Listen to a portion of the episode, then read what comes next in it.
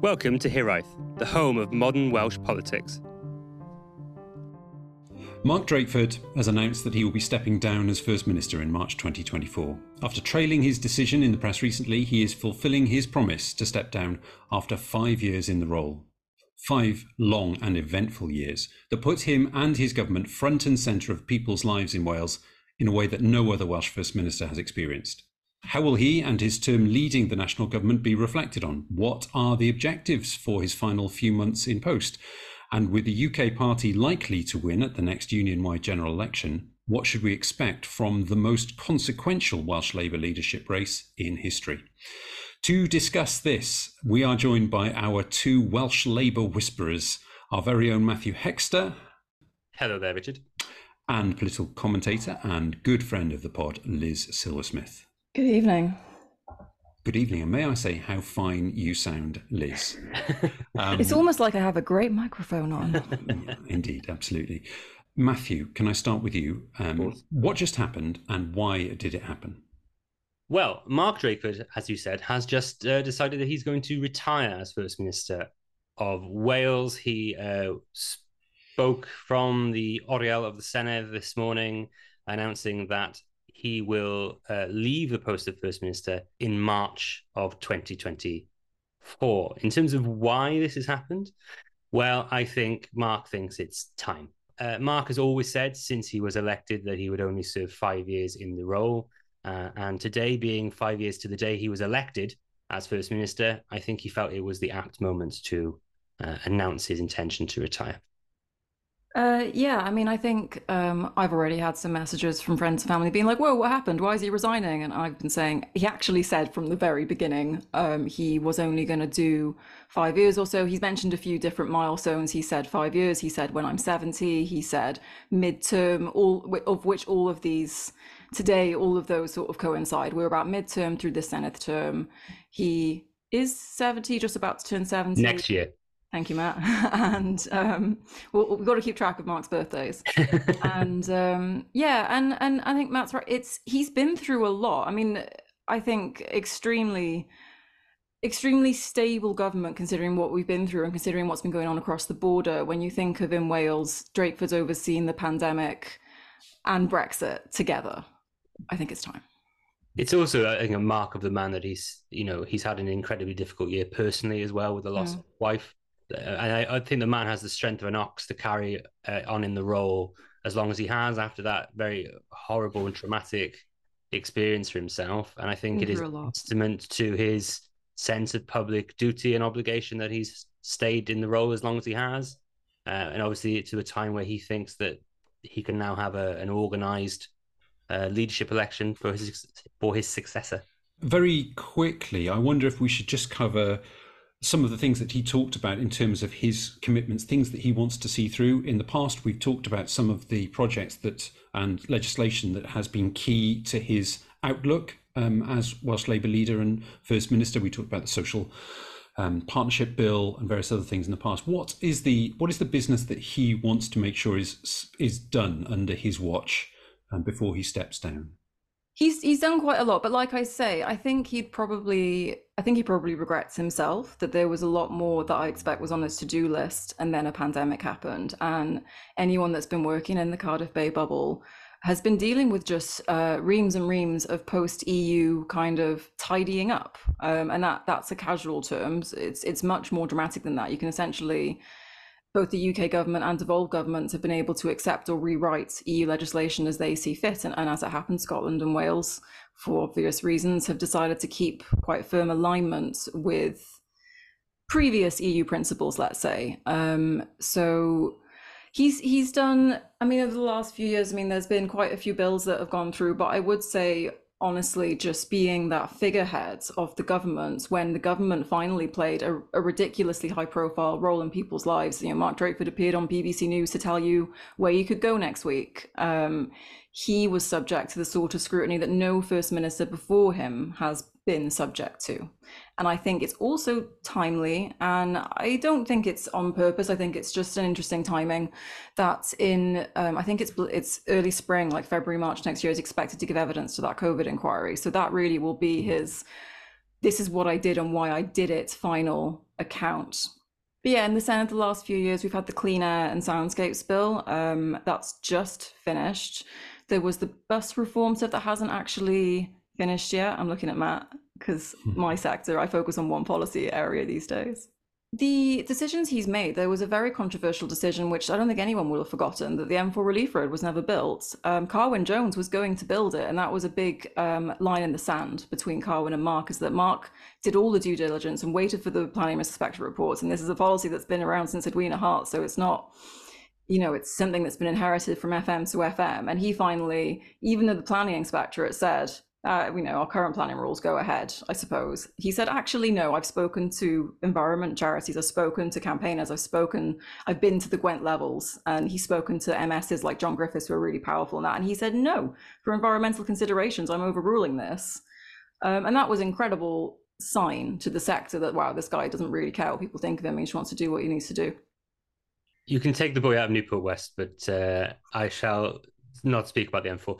Uh, the I think um, going back to what Liz said about the things that Mark wants uh, wanted to do, but maybe not have had the opportunity to do. I think I want to call back to the interview we had with him, Rich, just before the Senedd election, where he talked about his time involved in government in Wales. So whether that be his role as special advisor to Rhodri Morgan or the variety of ministerial roles he's held, I think there's one thing that's very clear is the impact of austerity on his plans I think that you can see that if he'd had more money, we would have had a much more ambitious, progressive agenda uh, for Wales. I think Mark's fundamental principle is universal, uh, is progressive universalism, and I think we would have seen much more uh, happen in, in in that of that ilk in the policy of the Welsh government had they had the resources to do it. I think one thing that's going to be very contemporary for people listening to this discussion now is um, what's going to happen with Senedd reform. I think we're seeing that bill under more and more pressure uh, in recent weeks. I think that the the gender quotas part of that legislation is in real trouble, but the uh, main part of the bill, i.e., increasing the number of Senedd members, is also now feeling extremely stressed and becoming much, much more hard to think that it's actually going to happen. I still think it will, for what it's worth, but I think it's going to be very difficult to to mm. get through. Um, and, and he I did do it, the first 50-50 gender gender balanced cabinet, right? Yeah, absolutely, and he's been very clear with his his aims in that area. Um, but I think that uh, I, I, don't think that March timeline for him leaving is um, is just happenstance. I think that's when a lot of people are predicting that the um, reform bill will go through. So I think he wants to usher that in before he leaves. I think he, that's what he really wants to be his legacy in terms of uh, this sort of nation building effect on the Senedd and, and Wales. Um, but I think fundamentally, he's always going to be the COVID FM. I mean, we can try as hard as we may to create our own legacies, but unfortunately, they tend to be written for us. And he will always be the COVID FM. It's it's events, dear boy, events, isn't it? It's um, I I would literally was struggling to think of the bills because all I could think of was COVID and Brexit. But I'm I'm just bringing up bringing up some notes and yeah he has he has actually done quite a bit i mean that social partnership and procurement bill is obviously his his baby as it were for legislatively but the Senedd reform he feels very passionately about he's always been a very pro devolution lest we forget his background spad to, to Rhodri Morgan he's ushered through devolution with his fms by his side. But they, they have still managed to do a lot. The agriculture bill early this year was no mean feat.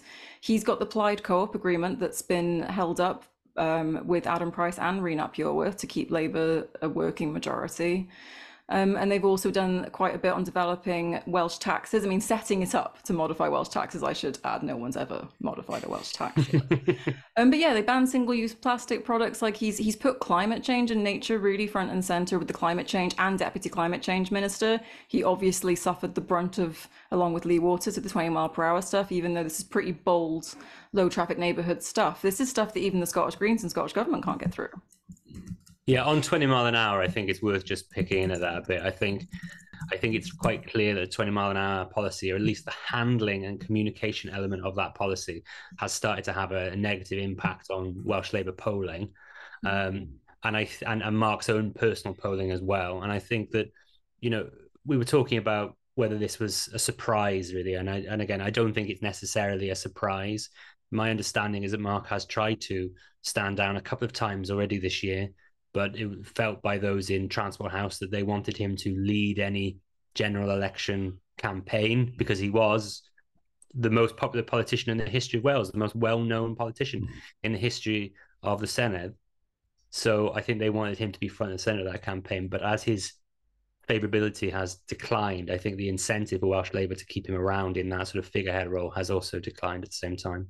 Yeah, and, and just in that in that that legacy as well, you mentioned his earlier ministerial career. Although you know the, his role as health minister was as troubled as everybody else's time as a, in the health ministerial job, his time as finance minister also uh, brought in the fiscal framework, which um, is now we're looking at being remodeled, being picked up by Northern Ireland because it's been seen as such a success in terms of kind of providing a baseline of income and a guarantee of future income.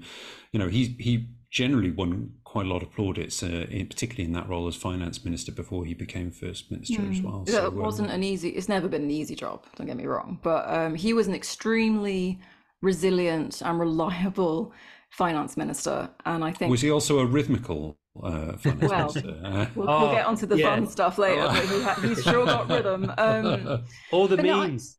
No, I, the memes casting yeah. my mind back to the previous Senedd before 2021. Um, I think it's he as a health minister. Yeah, every, every, single health minister struggles. We the NHS in Wales is is just structurally a difficult, difficult beast to to manage, let alone fund.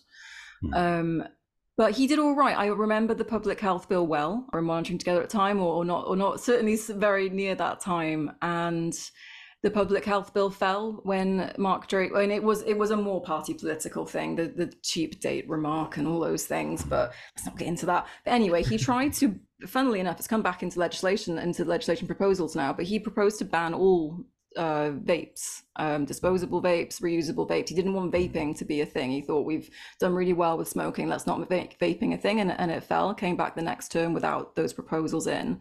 He also attempted local government reform. Again, something no one's ever managed really properly. And yet everyone in Wales would agree that having more councillors than MSs and the sheer amount of councils and wards could easily be reformed, but he didn't manage that either. I think the fact he tackled either of them was impressive. He's also done things like votes at 16 where he can in, in local government. He's also banned letting agency fees under, you know, various renting homes legislation, reformed housing. He's kept council budgets as, as stable as he can, as stable as he can. But he's really passionate about social services and health and the safety nets, the safety net of government and what it provides to its citizens. And I think he would be proud if he left a legacy of a Welsh citizen feels slightly safer or more free prescriptions. You hmm. know, is the symbolic policy he protected free prescriptions when he easily could have started charging them anytime he wanted. We probably should move on. I just have a, a, a sort of thought. We've talked, we've done a little bit of a dive into the history books there. I, I think we we probably would do our listeners, uh, particularly maybe younger listeners, um, good service if we compared his tenure to his predecessors as first minister. Um, you know, uh, I'm going to roll Alun Michael into this uh, conversation just because I don't have to go into the the difference between a first minister and a first secretary. Um, definitely, uh, yeah, definitely counts. It definitely counts. definitely sort says, of counts. Says um, the former Alun Michael Stafford. Former Alun Michael Stafford's views count too. what what where, what, how would we compare Mark Drakeford's tenure? I mean, you mentioned COVID and the profile that came with that as being obviously a differentiator. I mean, is that is that the main thing? Is that the, the main point of difference? But but there has definitely been an evolution of the profile of first ministers over time, even though their characters have not been wildly dissimilar. Well, uh, yes, from a no, they don't look wildly dissimilar, but I think working up close I would say Mark's distinct leftyism. Um, he is a left wing guy. He is proudly a socialist. Um, when was the last time you heard that in UK Labour? Can I hear Jeremy Corbyn somewhere? Like as a as a previous Corbynite, I I seek Mark Drakeford's calm embrace of of um, progressive, agreeable socialism with a centrist hint, so no one gets too offended. But essentially, when he talks about progressive universalism and and hey guys, check out that Hiraeth blog I wrote about what is Drakefordism. I'll tweet it later. Yeah, he he is quite lefty, and I'd say Alan uh, Alun was only there for the first year. He basically ushered in devolution in a very difficult background. Yeah, he suffered because he was a Blairite, as it were. He literally worked in, in, in Tony Blair's cabinet in Westminster. Who could blame anybody for saying, "Oh, Blair's just putting his favorite guy there"? I and he he managed to step aside, I think, with with grace in the end. But Rhodri Morgan and Mark Drakeford are both distinctly left wing, the clear red water, etc. Whereas I'd say Carwyn and Alun were much more centre left of of the Labour Party. One of the things that's just interesting to draw a parallel with again uh, is that we are on our third successive scheduled, well executed transition of party leadership and you know leader of government role in Wales, and that you know is a pretty steep contrast to the shenanigans and skullduggery and all manner of other things that we've seen east of the border over the last few years. What does this tell us about the the role of leader of Welsh Labour and the role of First Minister? You know, are we is this calm by nature or is this calm transition happening because of the pure continued strength of the Welsh Labour Party? Uh, yes, a little bit to that uh, last question, but also because I, without getting too geeky, um, there's Matthew, no way. Matthew, when, when we have guests on this podcast, they say, "Oh, I might be a bit geeky." You normally say something like, "You're at home here. Yeah, yeah, yeah. You're among friends." So um, there's no mechanism to get rid of the leader of Welsh Labour. So, uh, whilst you could theoretically, I imagine, have some sort of vote of no confidence in the first minister, which may then trigger a Labour leadership election, there is no constitutional method by which MSs, MPs, or members can get rid of a Welsh Labour leader. So that's probably one of the reasons why we have, well, I say one of the reasons why it's not possible to have the sort of shenanigan leadership elections that have been seen by both UK Labour and the UK Conservative Party. Um, but I also think that the sort of political centre of gravity in Wales is much closer uh, together in terms of whom we elect as a Labour Party. I think that by, by the very nature of electing two, three hundred people, you're going to have a much broader divide in terms of political ideologies, which I just don't think we we see here in Wales. I and I, have always said this, and I, I, hold true to it that in Wales, even our Blairites are quite left wing. You know, it's it, there is not that big of a difference. And if again, not getting into who's going to be next, but if you look at the main front runners for who could succeed Mark Drakeford, actually, in terms of their political identity and ideology, there's not a huge amount between them. So it, it is. I'm trying to think of the word. This this sort of it's established. There's a, there's an established yeah. way of doing things from Welsh government, and it's been a Welsh Labour government since 1999. So strong strong robust funding of public services as much as they can good relationships with trade unions so much they legislated for it. Fighting back against any uk legislation they think is in devolved areas that has been consistent of a welsh labour government no matter whether they're in cooperation with plaid cymru or lib dems or whoever. I mean hey last term we always forget kirsty williams is in government and that was welsh labour yes it's it's called an electoral machine. Yes it's very good at what it does. But ironically, the um, electoral system of the Senedd right now, it's going to change um, because of Mark and because of the work he did with with and getting that through. So he needed a two thirds majority. How, how, let's do a geek off. how many how many rules and procedures from the Senedd can we bring up? Um, but yeah, I I think that is a strongly there is a Welsh government thing. No first minister candidates now going to be like. Right, rip it up. We're not prioritizing schools, hospitals, or people anymore. Like uh, poverty, ugh, no one, and there's not going to be any massively pro-nationalist type Labour leader in this foreseeable future. It's going to go, yeah, you know what, Keir Starmer, we demand. Let's assume Keir Starmer's in government. Let's not get into that. But let, you know, demand further devolution, demand justice, demand policing, demand all the next raft of powers. Because I think that's the next Senedd term. I will predict another Wales Act of some kind, if and only if there's a UK Labour government. Um, but I think it's going to be in, what what's the next one going to face is is is it's almost they're going to be facing these things because of what the previous first minister has done because of what they negotiated with the devolution acts. Mm. Well, I, I, think that's a really good point because this, whoever is elected in this uh, Labour leadership upcoming Labour leadership campaign is going to do something that no other Welsh Labour leader has had to do before, which is prepare for the election of a new UK Labour leader at Westminster, which is you know, very much odds on. Um, and I, that's why I think this one is going to be particularly more const, you know, consequential because you're going to have somebody from Wales trying to influence that campaign to be able to get what they want ready for, you know, potential Wales Act or you know whatever the legislative program of that UK Labour um, government might be. Or, or perhaps they'll go straight into what Keir used to talk about in his leadership campaign, the, the federal type structures and the things Gordon Brown has been talking about and the constitutional convention that Carwyn kept talking about. These things have kind of been on the radar Absolutely, and that's why we like to have jokes in the podcast um, because it really keeps lightens the mood uh, uh, and such. Matthew, uh, can I have one substantive point on this as, as, well, Rich? Is that it's a very interesting thing you talk about the next uh, UK Labour government. That's what I think we're all fairly happy that just looking at the polls. That's all. Looking at the polls, yeah. They not, can ruin not, it still. Not, they, can, they can mess it all up still.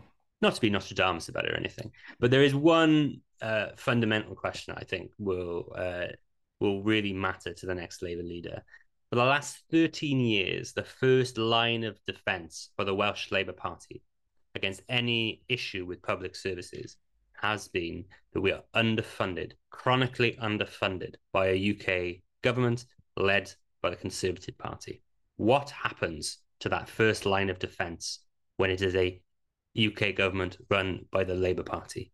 And that is, I think, a fundamental question that whoever comes after Mark is going to have to to fix. Do we have a Barnett formula klaxon at all? Oh, we should do. We should do.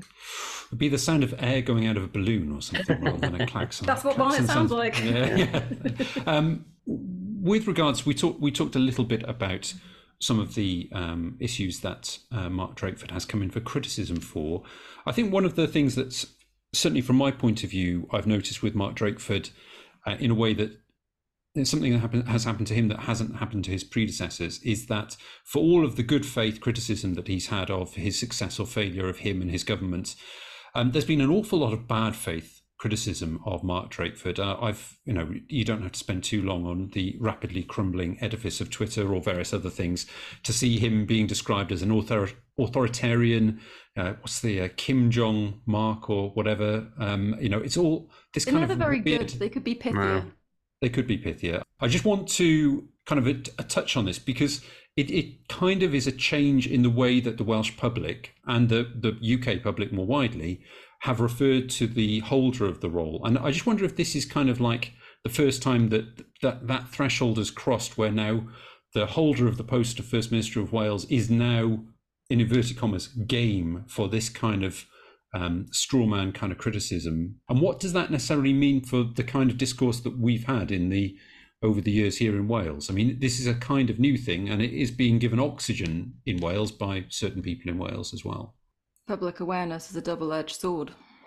Unfortunately, even though the vast majority of polling at the time saw the public go, yes, we actually think our First Minister is doing really well with COVID, and we think that he's doing his best with a very bad hand who's you know literally staying up at night counting how many people are dying in care homes and figuring out where the vaccines can go i think the public really chimed and um, were in alignment with his more he was slightly more cautious in england overall. I mean you can there's a million articles on how things different but he was more cautious and um, a little bit more robust and strict on certain things.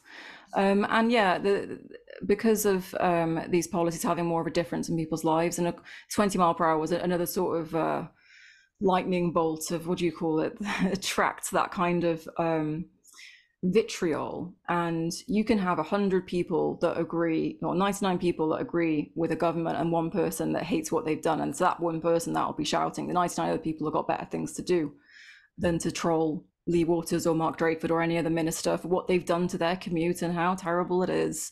I actually think Welsh ministers are dealing with it pretty well, but it definitely must be really stressful. And I do wonder how much that puts off nominations for candidates putting themselves forward for nominations. You're nominating yourself for, you know, memes of you being turned to a dictator every time you do something that's unpopular. Hmm. Matthew, can I throw to you the criticism that we've heard from these kinds of quarters that in COVID, Mark Drakeford was is criticised for doing things differently for the sake of it, um, and that is something that appears to be contradicted by the evidence that we've seen in the UK COVID inquiry. Um, but of course, that criticism is sticking, and uh, again has been ox- given oxygen by people who wish to believe that or wish to undermine the role of devolution um, in the United Kingdom. Um, what do you think about the the the reflections on that time of COVID and the criticism that Mark Drakeford gets in that regard? Uh, I think that this image of him as some sort of you know, quote unquote dictator, uh, is also often uh, used by people who think of Mark Drakeford as some sort of crazy Welsh nationalist. And despite the hopes and prayers of, I'm sure, many people in the Welsh uh, political bubble, that could not be further from the truth. Mark is one of the most pure ideological unionists you could ever hope to meet. He may not wave the union flag around above his head every five minutes, but in terms of how he thinks the state should function, he mm. thinks there hmm. are certain functions that are best exercised at a UK level, which is why he has never really wanted to touch income tax powers. It's why he has never called for the devolution of welfare in a, a meaningful way. It's why he, during the COVID pandemic, made every effort to do exactly what was happening in England and in Scotland until such a point as which he felt it was unsafe to do so. Mm. So I just think it could not be further from the truth. Um, I was just going to say, on I, I kind of almost forgot about that, but yes, he's always been incredibly insistent that shared. Again, it's it's progressive universalism, but um, he the, the, UK nation does better on an ideological basis, on a on a strategic economic basis, as four nations with one shared treasury redistributes. He's always he's always said that very consistently. It would have been interesting if he was of a different mindset, but yeah, it's a very good point to make. Uh, and and what always what always strikes me when we think about COVID is how publicly Mark Drakeford was uh, calling for improved coordination among the nations of the United Kingdom in response, and it appears to be that the the pushback was mostly coming from uh, number ten at that time, or you know when they were sober. Um, I can say that because I'll I can edit it out. Sorry, no, I probably won't actually. Um, right. So, what do we think Mark Drakeford is going to do um, after he is no longer first minister? Is he presumably he's going to stay on the back benches and see out this Senedd term? Um, what do we expect him to do during that time? I think he's going to be a really good backbencher. We were chatting about this before. I think he's going to be a really good backbencher. He's going to find a nice committee where he can talk about his interests. But also, I went to an event with him uh, a couple of months ago, held in Bridgend, which was all about the constitutional future of the UK. And he was very clear that if there is a Labour government elected at a Westminster level, all this constitutional change has to happen within the first year of that Labour government, or it will never happen at all. Yeah. So it wouldn't shock me if he spent that first year of that Labour government until the Senedd election in 2026 acting as a grandee and statesman, trying to ensure that the UK Labour Party uh, does what it says it would do and implement some constitutional change. That might be a genuinely more difficult task than handling COVID, but we wait and see. Liz, sorry. Liz. I was going to say, you've just popped a thought into my brain that only just occurred to me that he will likely be invited to the House of Lords at some point. He is a First Minister, from First Minister, right honourable. So um, he could I mean, Dafydd Elis-Thomas and Eluned Morgan were talking were great conduits during the last Wales Act between the Welsh government and UK Labour, even, you know, the UK Labour and Welsh Labour do not talk as much as you think.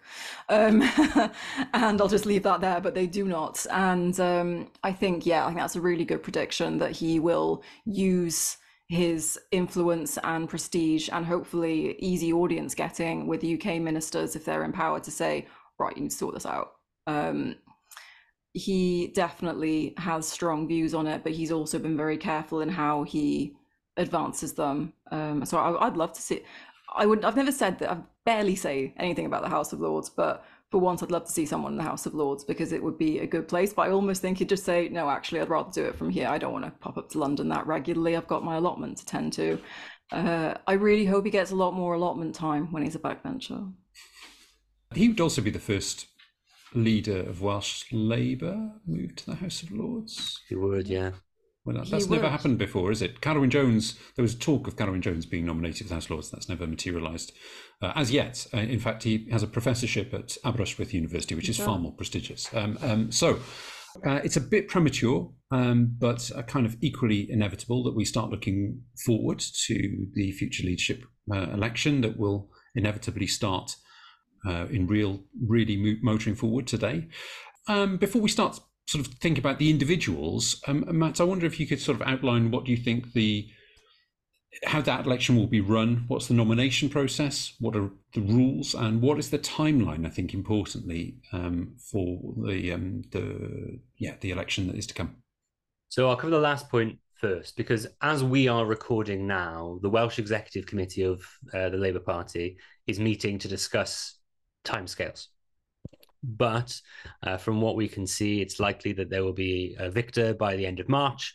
Uh, and from what I've heard today, talking to people, it's likely that nominations will open at some point next week.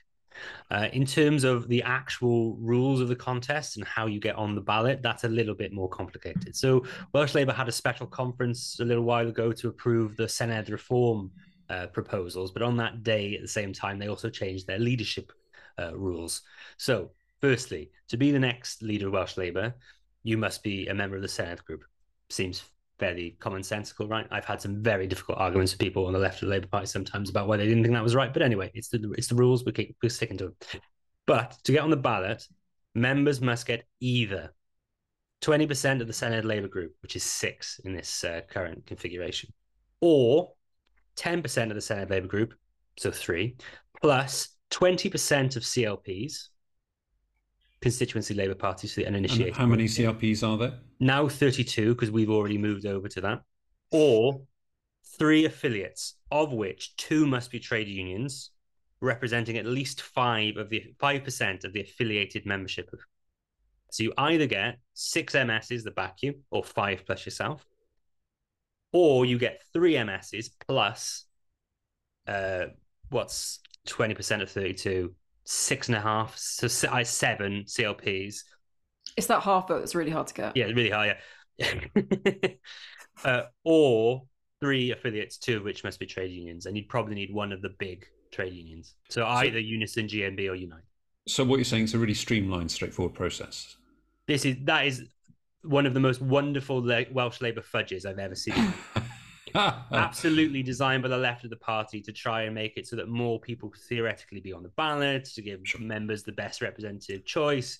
However, it ends up as a maths soup that you try have to then try and work out. From what I can tell from the conversations I've had, I don't think we'll need the complicated math soup, but it's there in case anyone does need it.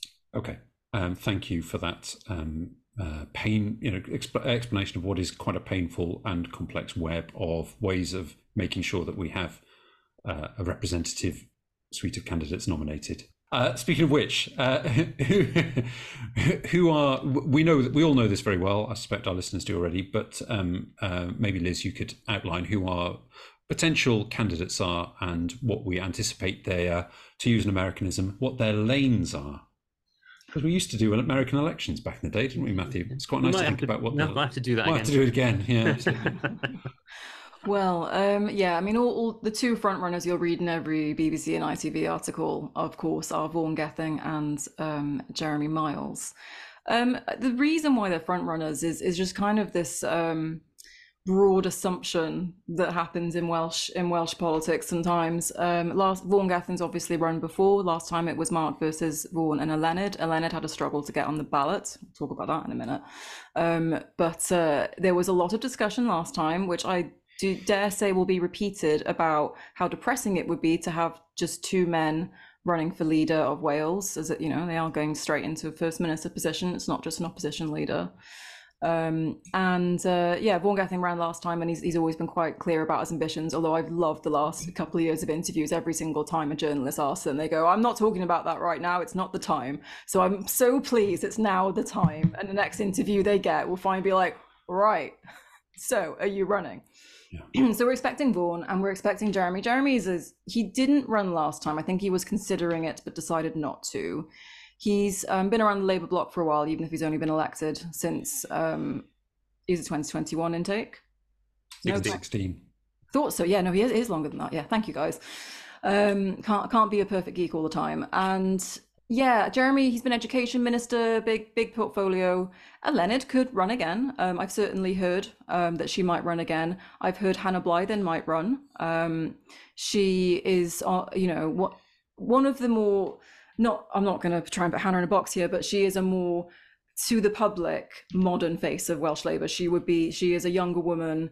Um, she is openly gay. She is you know the modern female that that a lot of people in Welsh Labour wish to see, and a lot of the women that have benefited from Labour's kind of shortlist and, and gender balanced processes. So it would be th- those are the names I've heard. You but you never you never really know who's having conversations behind closed doors. And if they don't announce they want to, it's more because they don't want to be embarrassed by not having the nominations. I would be fascinated to be a fly on the wall in Senedd offices this week because I would think quite a lot of people like the idea but never would. Hmm. I think it's important to get if they're going to if anyone's going to do it who isn't necessarily a front runner, like Yeah. the four that Liz just talked about, they would do it soon because last time round, Alun Davies and Hugh Davis decided they were going to announce, but did it far too late. So by which point the nominations had already sort of been eaten up by the front runners, uh, and they basically ended up with only themselves to to nominate themselves. Are you saying Alun Davies and Hugh Davis, one of them might want to run this time? I'm not saying anything like that. Wouldn't say anything like that. I'm not saying anything like that, but all I'm saying is that if there were candidates, because you hear this all the time, you, everyone says to me, "Oh, what about so and so? What about Mm. so?" And I've spent the last six months to a year going, mm, probably not. Probably But not. if there was anybody, um, Julie James wanting to win my beer keg bet against Rich, for example, if they wanted to do it, they'd have to do it pretty soon because yeah.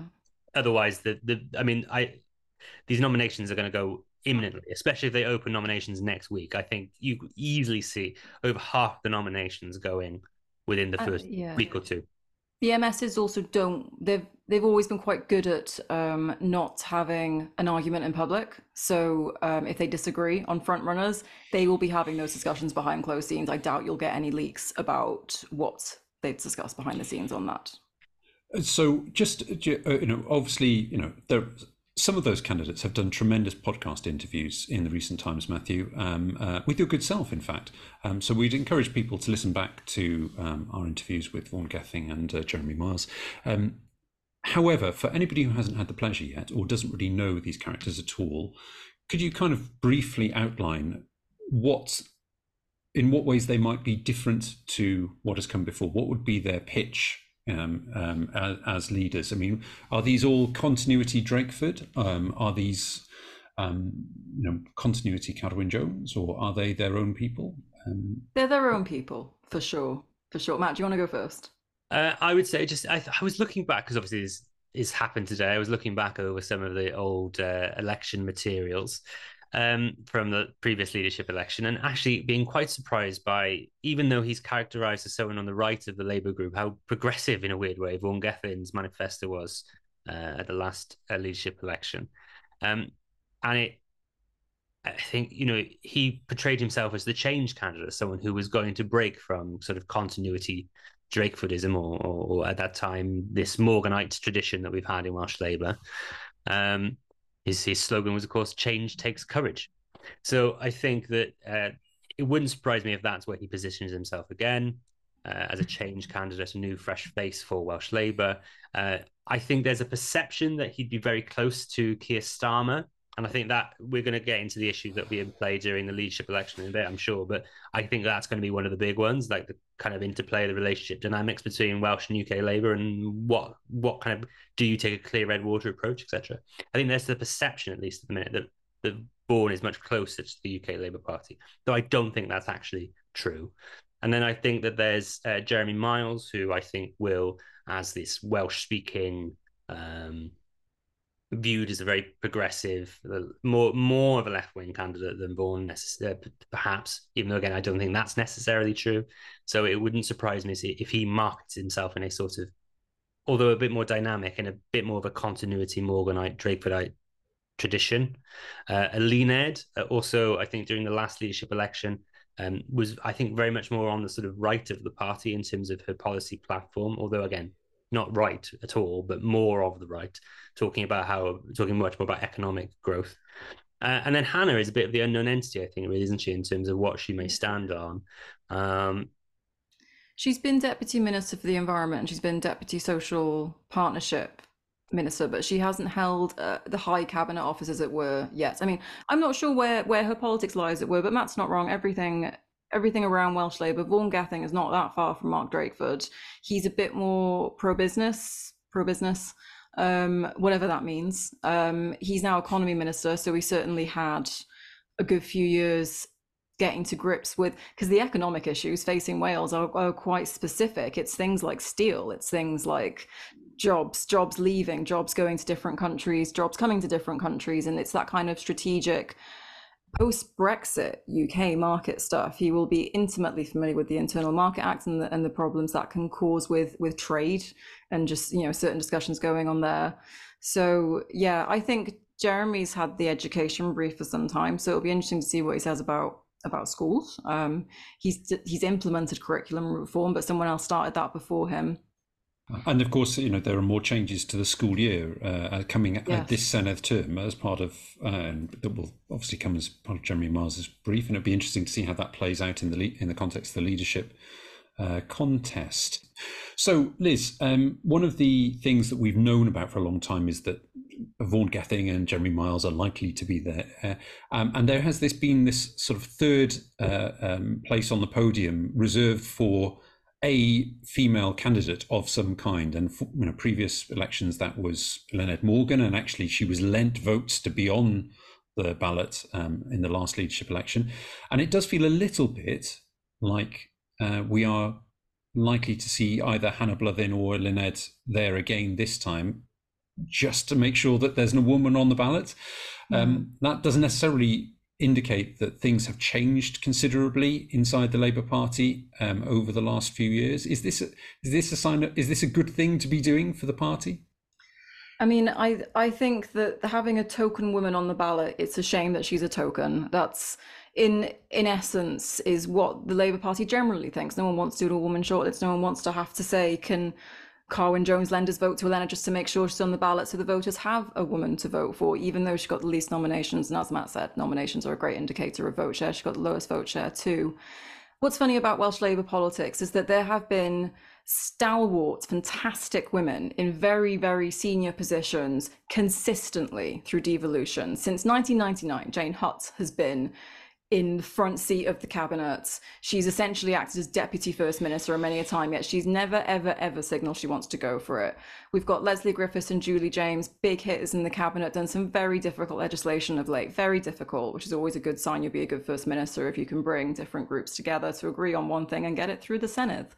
They have never, ever said they want to go for it. So I think it's more of a culture of why i mean one maybe women are just smart enough to go i'll just be in charge of all the environment or all of farming for all of wales. That sounds like enough. Uh, or is it a symptom of women facing more barriers in general in politics? Is it a symptom people can't be bothered to have their hair and makeup unpicked over? I don't think it's actually any of that. I actually think that Welsh Labour just generally is like whoever's the best leader for the time. They don't, we do quite well with gender on our list, we do quite well with gender on our Senedd members, and it's symbolic and not even just symbolic, it's action. When they try to get those gender quotas to be in all parties, and that's that was the big contention. It's not just Labour doing their own party lists and gender balance. No, everyone's going to have to do gender balance lists, and there was such an upcry, and such an upcry it's going to go to court, and such an upcry has to be in a different bill. So for the Welsh Labour, they're almost beyond that of going, yeah, we've mainstreamed gender balance and everything to make sure women are there. So it's not the end of the world if mm. our best leader happens to be a man again. The problem here is, of course, the UK Labour Party feels this like an open sore because, unlike the Conservatives and unlike almost every other party, it's never had a, a female leader at the UK party. And that is probably, presumably, Matthew, why this is always such a big issue. Yes.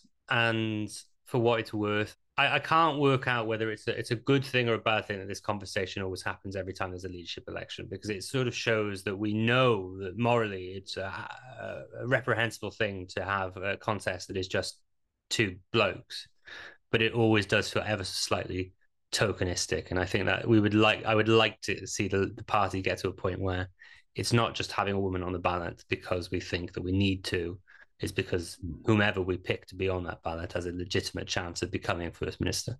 And because they earned it. Yeah. Well, as you, as you mentioned earlier, there have been an awful lot of women uh, brought into cabinets, particularly by Mark Drakeford. So it might be that in the future, um, that is that is something that comes along in future leadership contests. And I genuinely right. think that was something he had in mind in making his cabinet 50-50. He said some comments at the time I remember of having the best people means training the best, getting the best people that experience so that when they run, they can go, yeah, I've actually had a massive portfolio for a few years. Mm, absolutely. Right. Uh, so final words, um, and I would encourage you to not be too cheesy um, uh, about how you would sum up the leadership of Mark Drakeford as Welsh Labour leader and as First Minister of Wales? Regular, reliable socialism. Very nice. Matthew. Uh, I mean, it's clear red water, isn't it, Rich? I mean, I've, I, I know in my office it's not it's out of view now, but I've got a the clear red water print with Rhodri Morgan's face on it. But realistically, it should be it should be Mark. Like the the, the fundamental tenets of the Welsh Labour Party just don't exist without Mark Drakeford. Whether it's the progressive universalism, whether it's the taking a more forward step on being viewed as a Welsh party, changing the political centre of gravity in Wales so that it is no longer a question of left or right. It's about your question about your connection to your nation. Um, without that, I, I don't think Welsh Labour is where it is. So theoretically, without Mark Drakeford, Welsh Labour is nowhere near where it is now. Wow, deep. Uh, I was just going to say memes. Uh, so so many memes. I would, you know, call me shallow. Uh, you're entitled to call me shallow. I I, that, uh, I will you uh, um, uh, make the most of my privilege having the mic at the moment. Just to say there are two things that I think have been particularly have struck me over the years as Mark Drakeford. I mean, one is I joke about the memes, but many of us will remember the catastrophically amateurish comms around Aston Martin several years ago that prompted a, an endless a slew of gifts. Well done, Matthew. Um, of, Ma- uh, James Bond related nonsense that was one of the worst government comms things I've ever seen in my life. And uh, I have to say that under Mark Drakeford, one of the things that they have done is that they appear to have really upped their comms game, um, which I think is great and very welcome. Uh, the other thing I would also say, just from my personal experience, again, I did a lot of comms work around Brexit um, uh, in the sort of 2016 to 2019 period when Mark Drakeford had the responsibilities for dealing with the response of that before he became First Minister. Um, and he again, just to applaud his very sensible unionism. A lot of his work at that time was around trying to make the UK union work better. And he was the early uh, champion of improved intergovernmental machinery, trying to come up with a really sensible response. And I think one of the sad things is that unionists largely poo-pooed him and you know have trampled over a lot of those ideas. And now we end up back in a situation where the United Kingdom Parliament is um, and United Kingdom government is just simply throwing its weight around under the uh, auspices of sovereignty and and actually where there was an opportunity for a better union potentially post Brexit, we have ended up with a slightly worse one in some regards. Um, that's my personal reflection on it. Um, I'm sure that our listeners will have enjoyed enormously listening to your insight on the Welsh Labour Party. If they would like more, Liz, can I encourage you to point people to a place where they can learn more or listen to you more? Uh, you can. I usually post anything that I appear on on Liz Silversmith on X, Twitter. I can't say it. I'm sorry, I can't say it. Mm. And yeah, that's that's pretty much where you'll find me. Um, yeah, great, great follow, everybody. Highly recommended, Matthew. Uh, you can find me on Twitter. I'm not calling it that. It's, no, uh, at Hexter101, H E X T E R 101. Great, you're both in denial. Um, if anyone has enjoyed this podcast, uh, you can find us on all the podcast apps and on YouTube.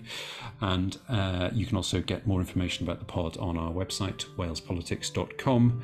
And if you have enjoyed listening to the podcast and would like to support us in doing more and spoilers, more interesting work potentially involving Liz in the future, um, please consider supporting us from just £3 a month at uh, patreon.com slash pod. Thank you for listening to Hiraeth. If you like what you heard, please don't forget to subscribe, rate and review.